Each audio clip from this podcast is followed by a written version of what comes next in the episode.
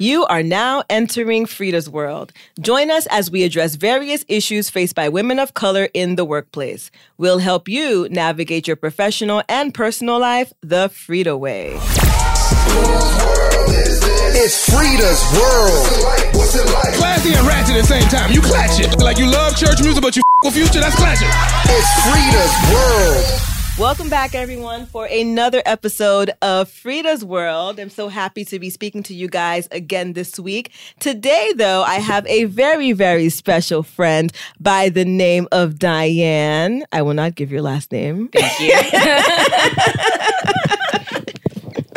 Um, but I told you guys that I was going to start having guests on the show, and I know it took a little longer than usual, but you know, we have to get. We gotta get things in order, right? People are busy, people have lives, and Dianne is visiting from out of uh, town. yes. And so I definitely wanted to capitalize on this as Dianne is a woman with a lot of knowledge. Thank you. say. Yeah. Thank you. I, I would say I've learned a couple of things from you. Yeah. but for those of you who don't know, so Dianne was actually on a previous podcast a year ago, actually. Yes. That I did with, and I think, I don't know if I called it like your tribe, but it definitely talked about making sure you had a strong tribe. And Mm-hmm. It was you, our other friend Layo. I think it was just the three of It was us. the three of us. It was. Um, and that was a great show. People loved it because Yeah. you know we were just talking about our experiences and how we even came to know each other Yes. through law school. So today I have Dianne back on the show, and we're going to talk about a very important topic. It's funny because it was like kind of weighing on me over the last couple of weeks, Mm-hmm. and I was like, I feel like this is this is an issue that doesn't get addressed, especially within um, you know the community of color, especially with with women of color who are at work, right?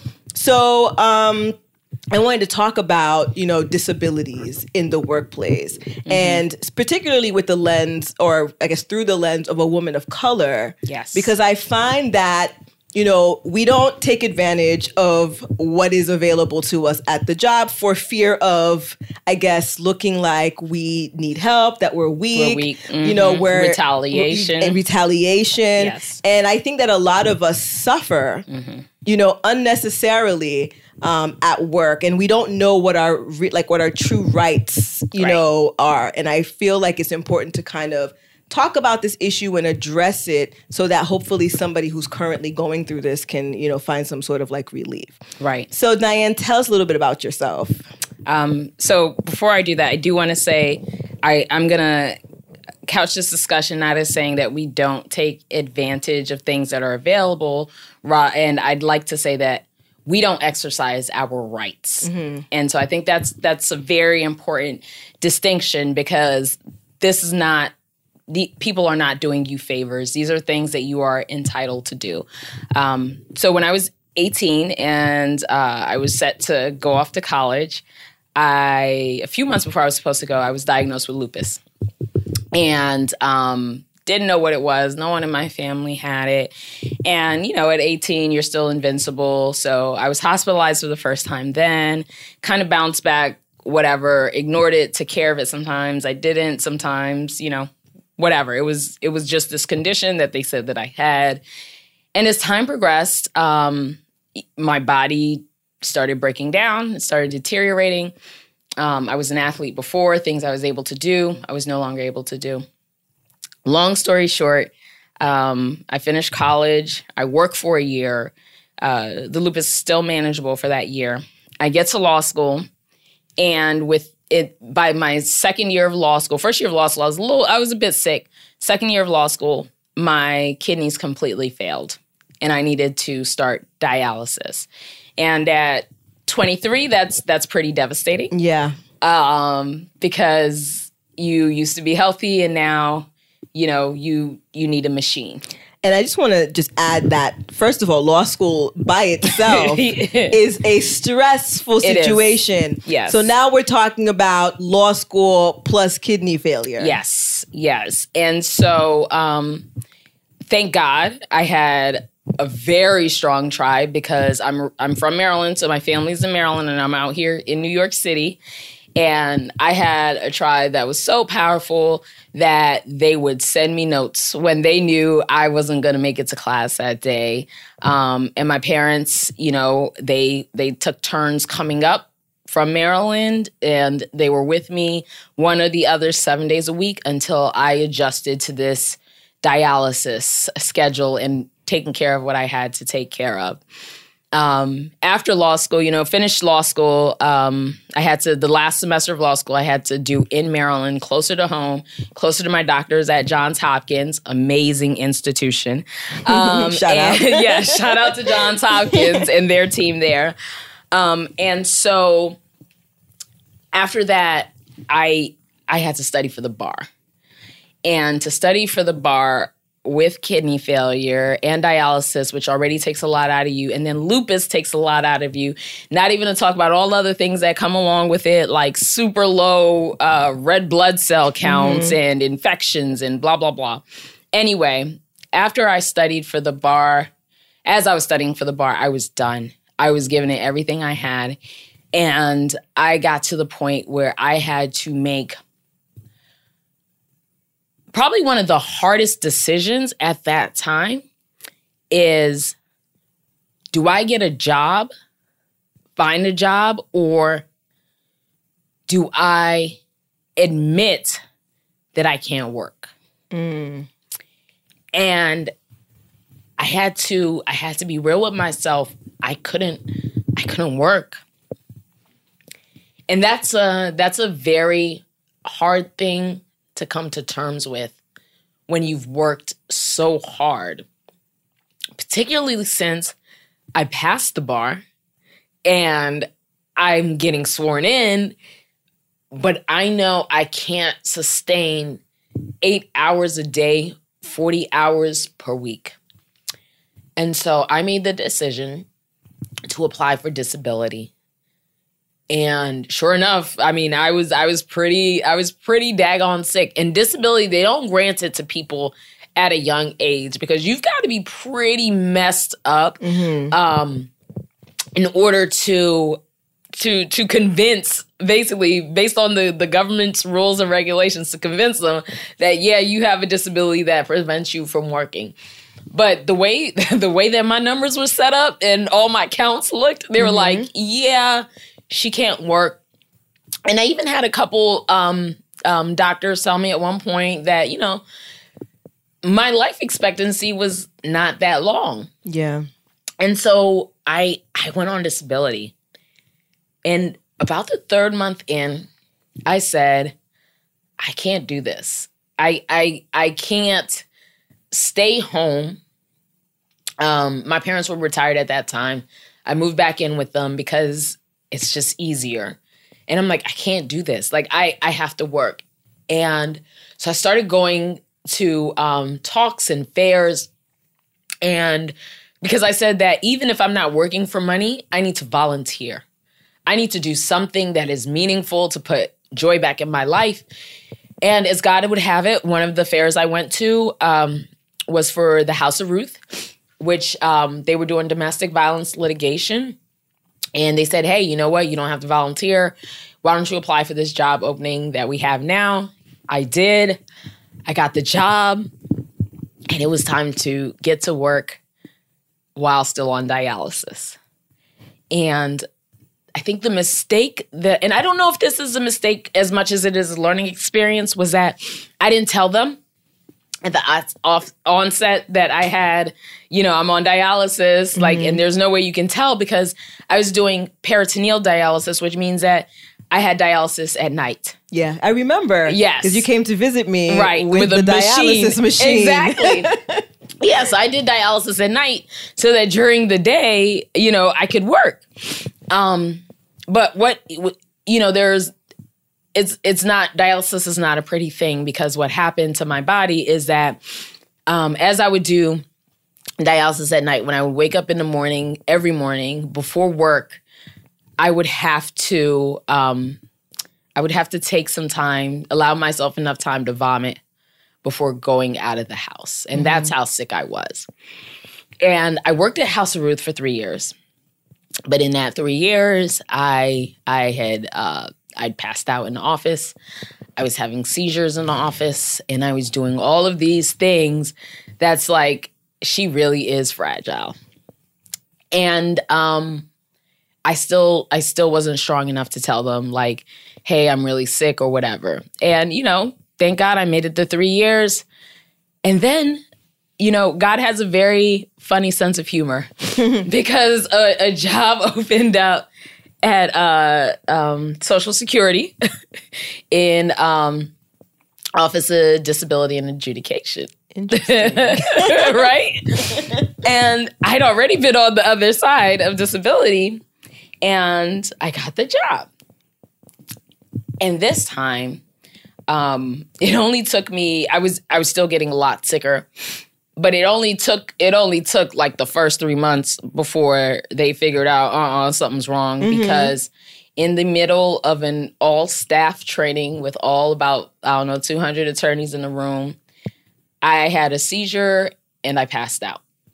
And they had to call an ambulance and take me to the nearest hospital. And then it was like, yeah, my supervisor's like, yeah, we got to have a conversation. Like, what's going on? And so we had that. And then I, I found out there's this thing called reasonable accommodations. Hmm.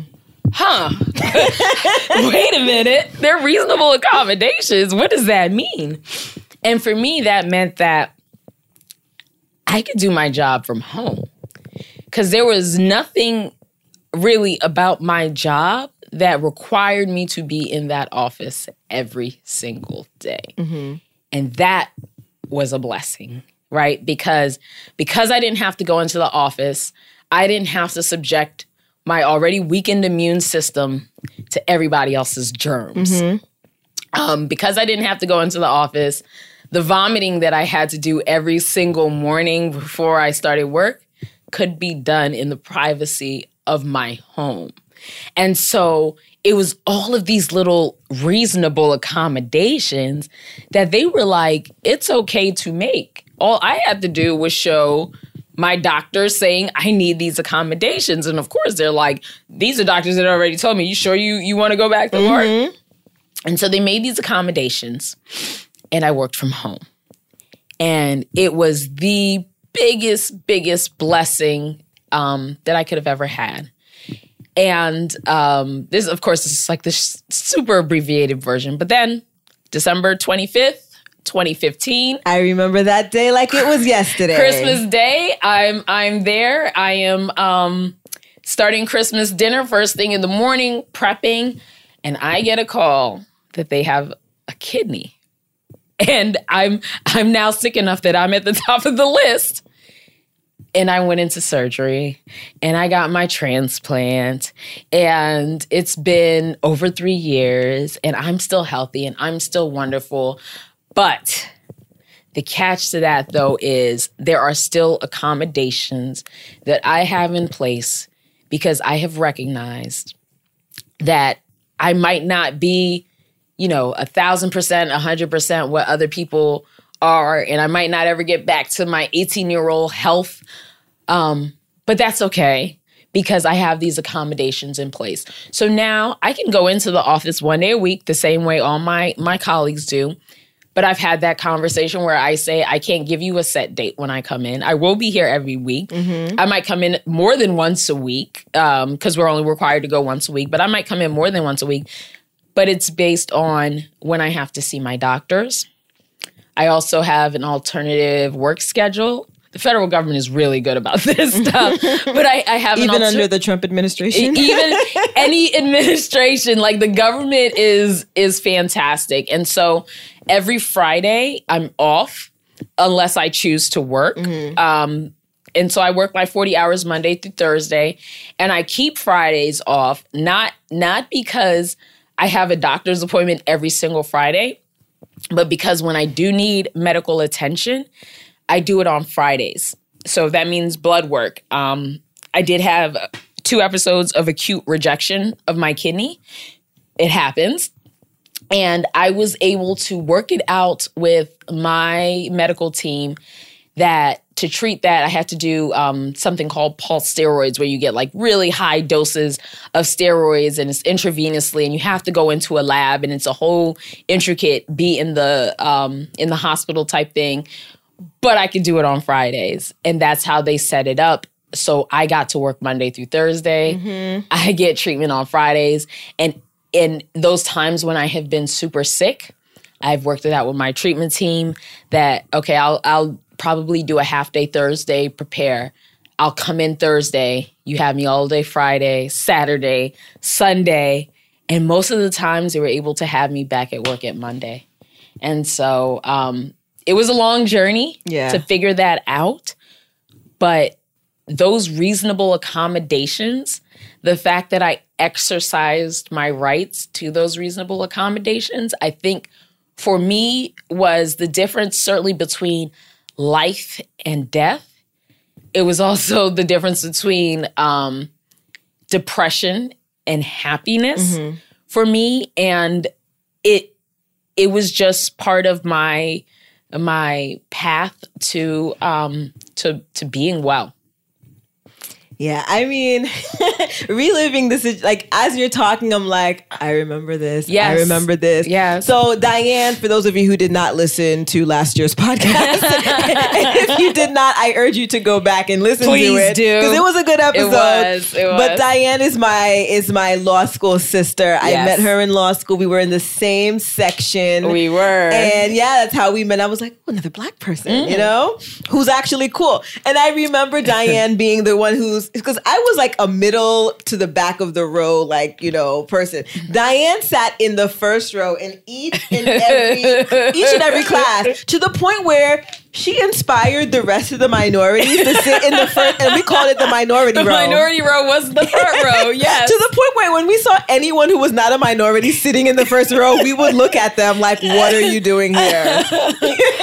but I just remember like seeing Dianne. I'm like, Yeah. she's always eating in class. Yes. She's always eating like a bird. Like, who is this woman? Yes. But I would say that like my first year, I think that you definitely like um in terms of like trying to keep me on track because I went to law school with my own baggage, having a kid Mm. Yeah. and not knowing what to do. Yeah. And then having my own like weird medical mystery episodes out of nowhere. Right. But I feel like Dianne, like she was like always on top of it. And she was always like, you know, you could find her on like that third floor or whatever, studying in the corner. You know, like so it's like even though she was sick, it's like I didn't even really come to terms on how sick you were until I think whatever episode that happened like 2L year. And that's when I was like, oh my gosh. Yeah. And then when you told me about the kidney, like Yeah. you had like at that at that point you had like 30%, I think, function of one of the kidneys, or maybe it was first year. There was one First where year, I I was, remember first year I was down to maybe 30 yeah, I think it was 30% Yeah. first year. And that's Yeah. when I remember like you talking about it, but I still didn't quite get it until Mm-hmm. like second year. And I think that's when you had the seizure Yeah. that, you know, your mom came down for. And I was like, Yeah. and at that point, that's when I was like, I am not letting this girl out of my sight. Yeah. I need, like, if I didn't hear from you for like a day, where is Dianne? Yeah. And like, then you'd start calling my parents. and I, and yeah, me and her father have a really good relationship. Uh, because if I don't, even till this day, if I don't hear from Dianne, Yeah. I start calling his or her parents. Yeah. I start calling Mr. Sub, uh, Mr. S first. yeah. Yeah. yeah. Mr. S first, and Yeah. then if I need to move on to her mother, I will. But usually, I'm good with your dad. yeah.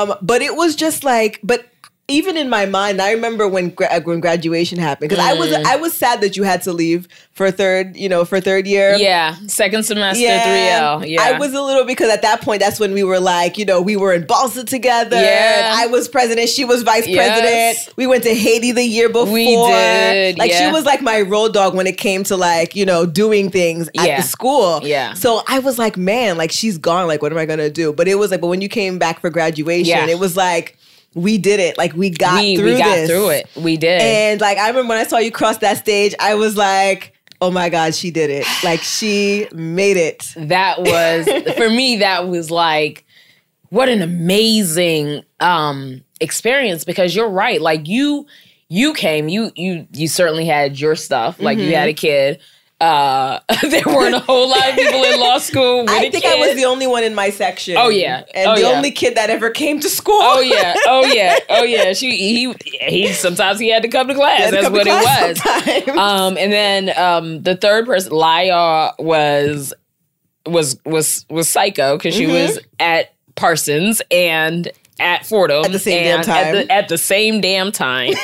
um, but we made it and and you know again it goes back to that whole concept of your tribe mm-hmm. you know because i knew you you particularly if you're going through something that is difficult you learn quickly and i've said this i say this a lot but you learn very quickly who your friends are mm-hmm. and who they aren't. And you learn to cut that extra baggage out pretty quickly. If you ever want to know who is down for you in life get sick Get sick. Yep. Get sick. get get like really sick and then you know um and i always tell this story my my now um fiance um it was the day before our corporations finals and corporations was I remember we were all in the same we were corporations all class. in the same corporations class and corporations is a class that is mandatory so it's not like we were taking this for fun no, nobody was trying to learn. but the day before our our final, I had to go to the hospital, and I'm in the. I, I called him up. I'm like, no, we were study partners, and I'm like, I don't feel too good. And he's like, let's go to the hospital, and we go to the hospital, and of course I'm dehydrated. Of course my red blood cell counts are, are super mm-hmm. low, and they were like, we need to keep you overnight, and I'm like, sorry, I got to study. I have a you know a final tomorrow. And I look up, and his name is Mark. And Shout, Mark, shout out to Mark. Mark, shout out to Mark. And Mark, Mark pulls out his flashcards. and so I have an IV in my arm, and we're doing corporation flashcards, right? but that that really that that does really speak to that tribe Yeah. that I had, that we all had, right? Because everyone got me through. Everyone got me through, whether it was just, um, you know, a smile, a kind word, whatever. But having to leave, I, I, I love New York. I loved Fordham. Fort, let me tell you, to this day, Y'all, I loved Fordham. I will sing their praises. Yes. For, Fordham University Law School in New listening. York. Yes.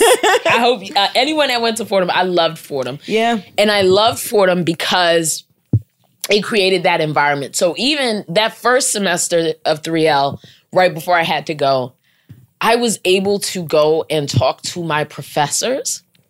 And I said to them, I'm sick. If I'm missing your class, it's not because I don't want to be here. Because at this point, this is a 1L. Like I've done all the mess for 1L and 2L. This is 3L. So you know I'm trying to graduate. Mm-hmm. Like this is it for me. But if I'm missing your class, it's because I physically can't mm-hmm. make it. And I never had to escalate it beyond them. They were just like, that's okay. We'll work with you. Just get us the work, which I did. But it just had to be in my own time, and I couldn't show up to your class Yeah. every single time. And they worked with me and they got me to that stage. And it was every, it was the culmination. That graduation day was like the culmination of everybody's efforts. Mm-hmm. And none of that was lost on me because it was it was powerful. It was powerful. But going through all of that, Rita, I got to tell you that it taught me some some really really um, deep lessons about about life. One of those lessons is um, speak up when you have to, mm-hmm. and let others know, but know who to speak up to. And I think that's a really important point, like as we, you know, try to like tie it in with like the workplace. right? Absolutely. Because I find that sometimes people don't know Yes, who like they know they have to say something because it's Yes. get because you know it's getting real, right? Right. But then it's like, who do I say something to? Because now I don't want to, you know, get have I guess be retaliated against. Yes. Because that happens a lot more than we think. Yes. And then we also don't want to be seen as, oh, the poor little disabled girl. We can't give her these cases. Mm-hmm. Right. We can't give her this workload because she just can't handle it. That's right. That's right. So so here's here's my my advice um um first. Um so before you you get that, you make sure that that you know how to rock your job. Right? So make sure that you are in a good place. Can't eh, no one can question your work ethic or anything like that. But you need to gauge your first your first um, line of support is your supervisor and you need to know your supervisor and know if they are someone who is going to have your back or throw you under the bus. Now if your supervisor is someone who's going to have your back and i was i was very very very um um lucky that at house of ruth and at the government i've had supervisors that i know had my back. And um, you tell them this is what's going on.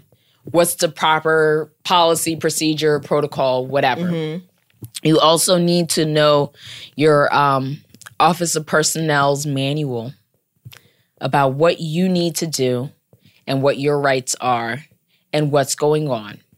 Um, and knowing that hr manual is is that is your your key and your tool and you follow it.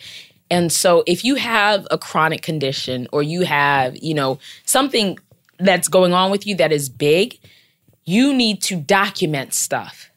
You need your doctor's notes. You need you know medical evidence. You need to be able to say because believe it or not i know some of you guys might not believe it but a lot of people fake things. Oh yeah, girl, girl, I've seen it with my own eyes. yes a lot of people fake things and the workplace is hip to that mm-hmm. and they don't want you to fake something but if you if you generally you have a chronic illness and you have documentation of this chronic illness that is impacting your ability to work in some way and you can still do your job with a reasonable accommodation then they need to make that reasonable accommodation and you can argue your case um, if you're working in a major you know place you're Like firm or teacher or, like at that? a firm uh, any sort of major um, area everybody has someone in hr that that deals with um, uh, employees with disabilities.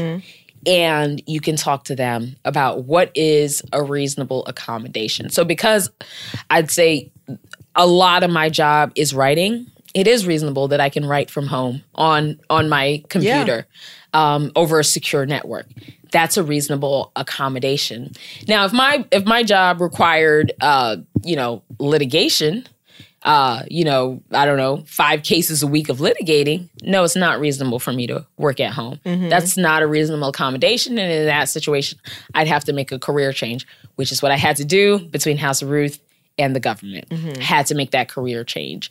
So, whatever your chronic condition is, you need to figure out what is it that that needs to change that's going to allow me to continue to do my job to the same standards and expectations as everyone else. Because a reasonable accommodation does not mean that your standards are lowered. And you shouldn't want them to be. You shouldn't want to have some sort of handicap in your ability to work. And I think a lot of people think that that's what reasonable accommodation ends up, you know, translating to that. Well, I'm instead of getting the 10 cases, I'm Right. going to get the 3 cases. No, that is that is not a reasonable accommodation because now you are you're you're a liability to your employer. And that's not fair to the employer. I'm all pro employee and you know whatever, but it's not it's not reasonable for you to ask your employer to pay you the same rate that they are paying someone who is producing 10 cases and you're giving them 3 cases. So you're basically asking them to take a 70% loss. Mm. And that's not that's not reasonable. That's not fair. So a reasonable accommodation means that is there something negligible that you can do, employer, that is going to allow me to optimally perform my job to the level at which I am expected to perform that job um, the same way that my my other employees do. And so that reasonable accommodation might be be working from home. And working from home actually helps a lot of people, particularly if your condition is anxiety, you know, something mental health related, that helps, right? And so know what you're asking for Yeah. before you ask for it. And know that if you are able to get that reasonable accommodation, then the expectation doesn't change. And I'll I'll actually give this because this is actually a very little reasonable accommodation that the job I see makes frequently for for people, right? We have people at work who have developed like you know, carpal tunnel or cubital tunnel because we're typing, we're sitting, you know, whatever. And so reasonable accommodation is, hey, I need a um, an- what is it called? Ergonomically, Oh, ergonomically, yeah. ergonomically. thank you, ergonomically correct keyboard, and so they'll give them that. Or um, I've seen the standing pads, even like the pads on the Yep. Mm-hmm. floor, and you could stand if you can't sit for too long. and we we actually have that at every single workstation in my office where your desk rises and you're able to stand and keep typing and then it goes down and you're able to keep standing there are even um, special chairs that you can ask the reasonable accommodation to sit in this chair because you have whatever you know spinal um, condition so there are a lot of reasonable accommodations um, that can be made. So it doesn't have to be something as as severe as kidney failure or you know anything like that. It really doesn't. Whatever it is that is going to make you do your job better and to the level um, that's expected, it's okay to ask for it. Look at your your personnel manual.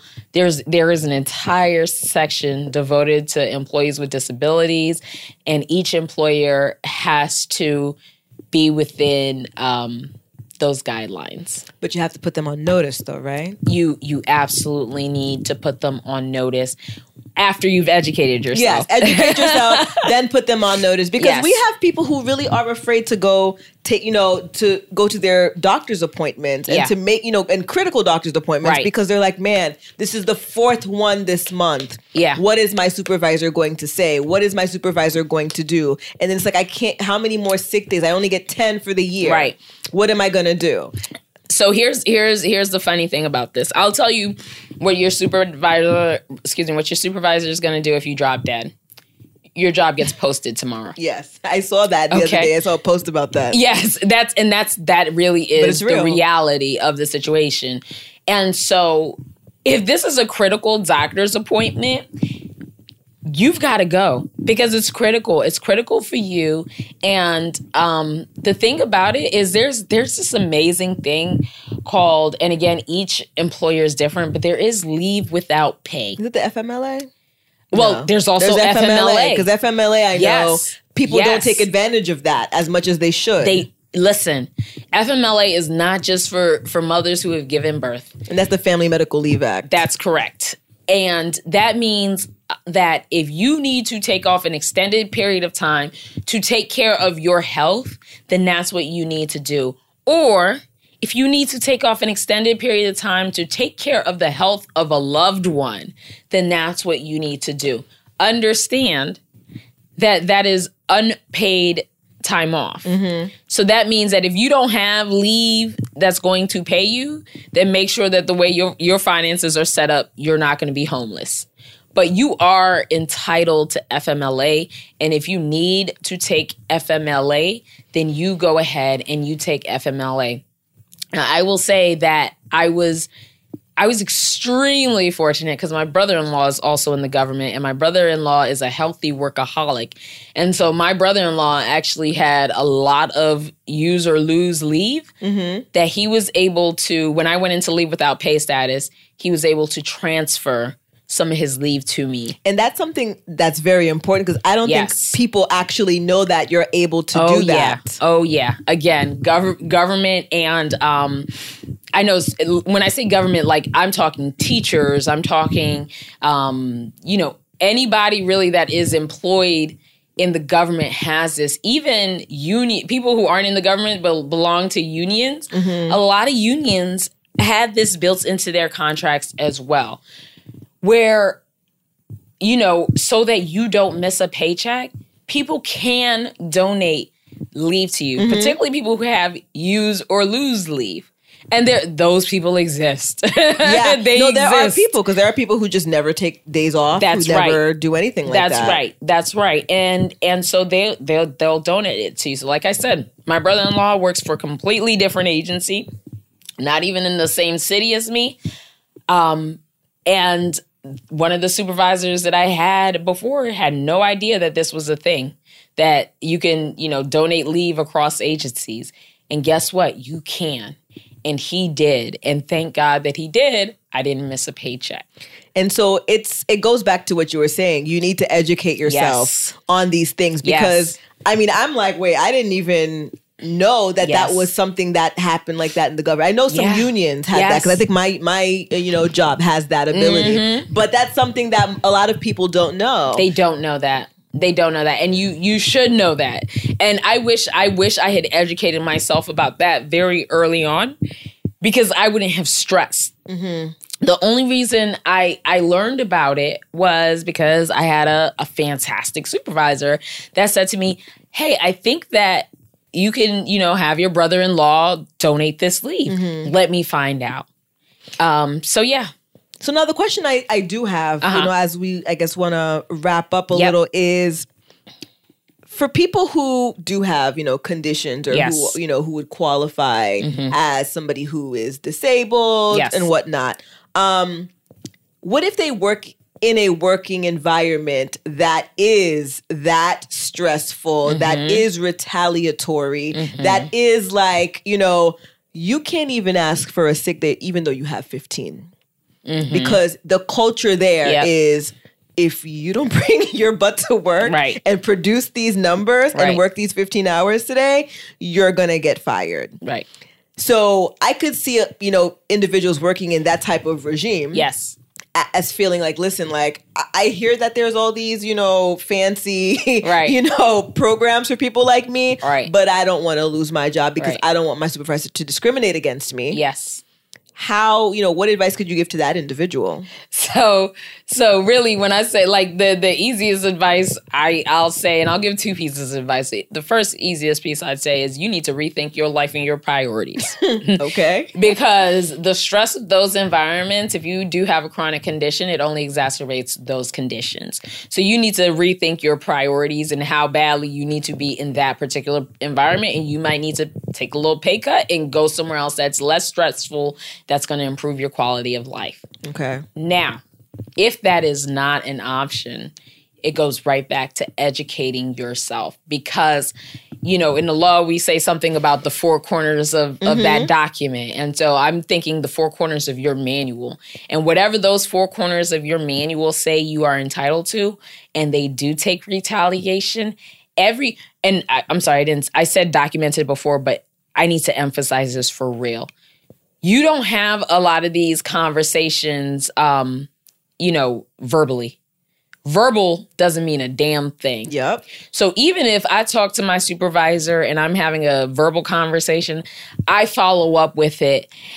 Hey mary j thanks so much for talking to me today about xyz here's what i understood what you said to mean please correct if i am wrong Bam. okay Hit them with the receipts. Exactly. You need receipts um because they will check your receipts and you never want to be in a situation where it's he say she say particularly if you are in an environment where you know they are going to retaliate against you or they're going to say no you can't take leave because then you have a cause of action Yep.